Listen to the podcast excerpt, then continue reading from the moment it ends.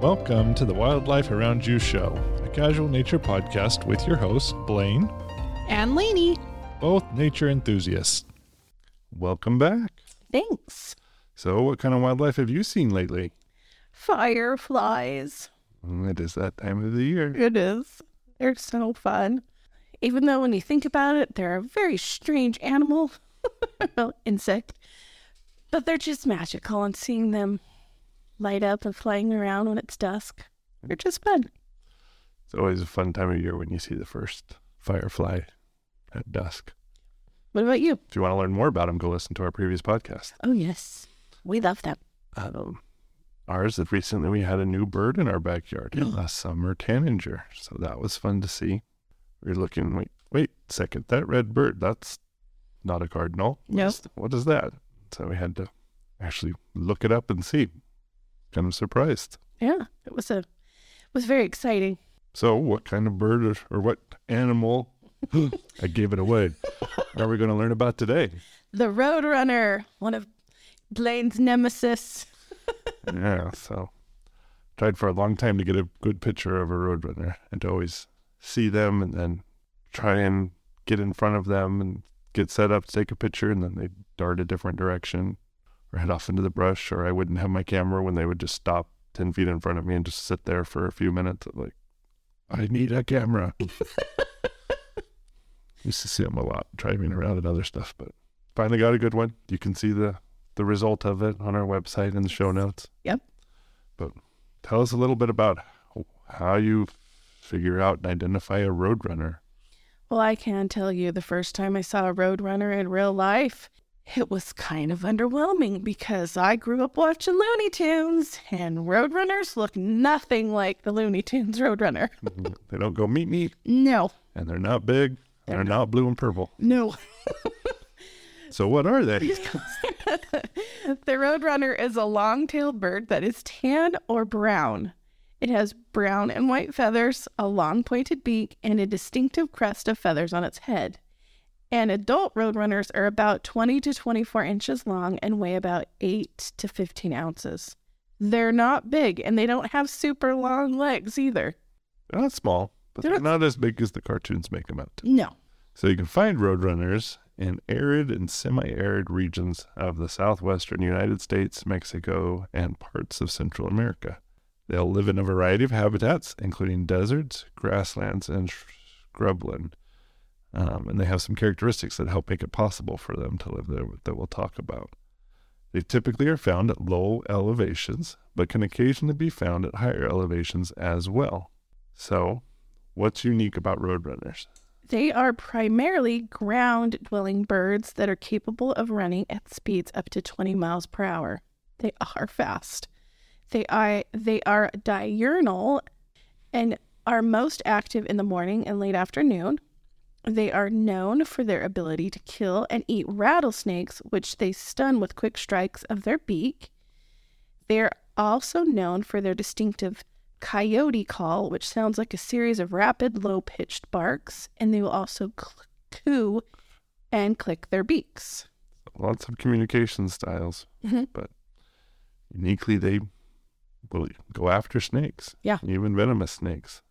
And they seem to be a little bit solitary. I rarely, s- I, well, You don't usually see pairs Yeah. of them. usually see them in solitary. They divide and conquer. So when it comes to building their home, uh, a pair will choose a nest site three to ten feet or more off the ground on a horizontal branch or in the crotch of a sturdy bush, cactus, or small tree. Some will also build on the ground. But they're known for using a variety of materials to decorate their nests after they build it. The- so it could include feathers, leaves, and even snake skins. uh, Fancy. To display their, their trophies, I guess. Watch out. what about their offspring? So roadrunners mate for life and are typic and they typically have one brood per year. The female will lay two to six eggs and um, a simple nest in the ground or an abandoned nest. Both parents will incubate the eggs for the 20 day period and care for the chicks once they hatch. And chicks are born with a full set of feathers and are able to leave the nest within two to three weeks. Yeah. So they're actually a cute little chick. But we jump fit a lot of bird chicks when they're born are ugly because they have no feathers yet, no fluff. So, roadrunners are omnivores, and they'll have a varied diet that includes insects, lizards, snakes, rodents, and even some small birds. They've been known to uh, patrol around hummingbird feeders and jump up and snatch hummingbirds on occasion as well. So, that, like we said before, they can kill and eat rattlesnakes. They often do that in tandem with another roadrunner. So, as one distracts the snake by jumping and flapping, the other one will sneak up and pin its head and then bash the snake against a rock until it is done. And then it'll start swallowing it. And it knows, like with horned lizards and other stuff like that, it'll put it down, eat it the proper way so the spikes don't scratch its throat, often head first. And if it happens to be too long to swallow all at once, the roadrunner has no problem. It'll walk around with the length of the snake still protruding from its bill, and then just continues to swallow it a little bit of it at a time as the snake digests. so if you look around, there are some fun pictures of, of roadrunners that just have a snake tail hanging out of like, don't don't mind me, This is my traveling. it's fast food. I got takeout. They're also known to eat fruits and seeds, uh, especially during the winter when other food sources can be scarce. And because they live in such arid climates, they primarily get their fluids from the food they eat. To stay hydrated, they rid themselves of the excess salt found in their protein rich food through salt glands near their eyes. And this is part of how they're able to survive in the desert. So, what do roadrunners have to watch out for? They don't have a lot of natural predators, but they may be preyed upon by coyotes, which I would have been really sad if coyotes didn't prey on them. Hawks and owls. Yeah, but you'd think coyotes aren't very successful, No. all because of Acme. so, what are some of the fun facts that we found?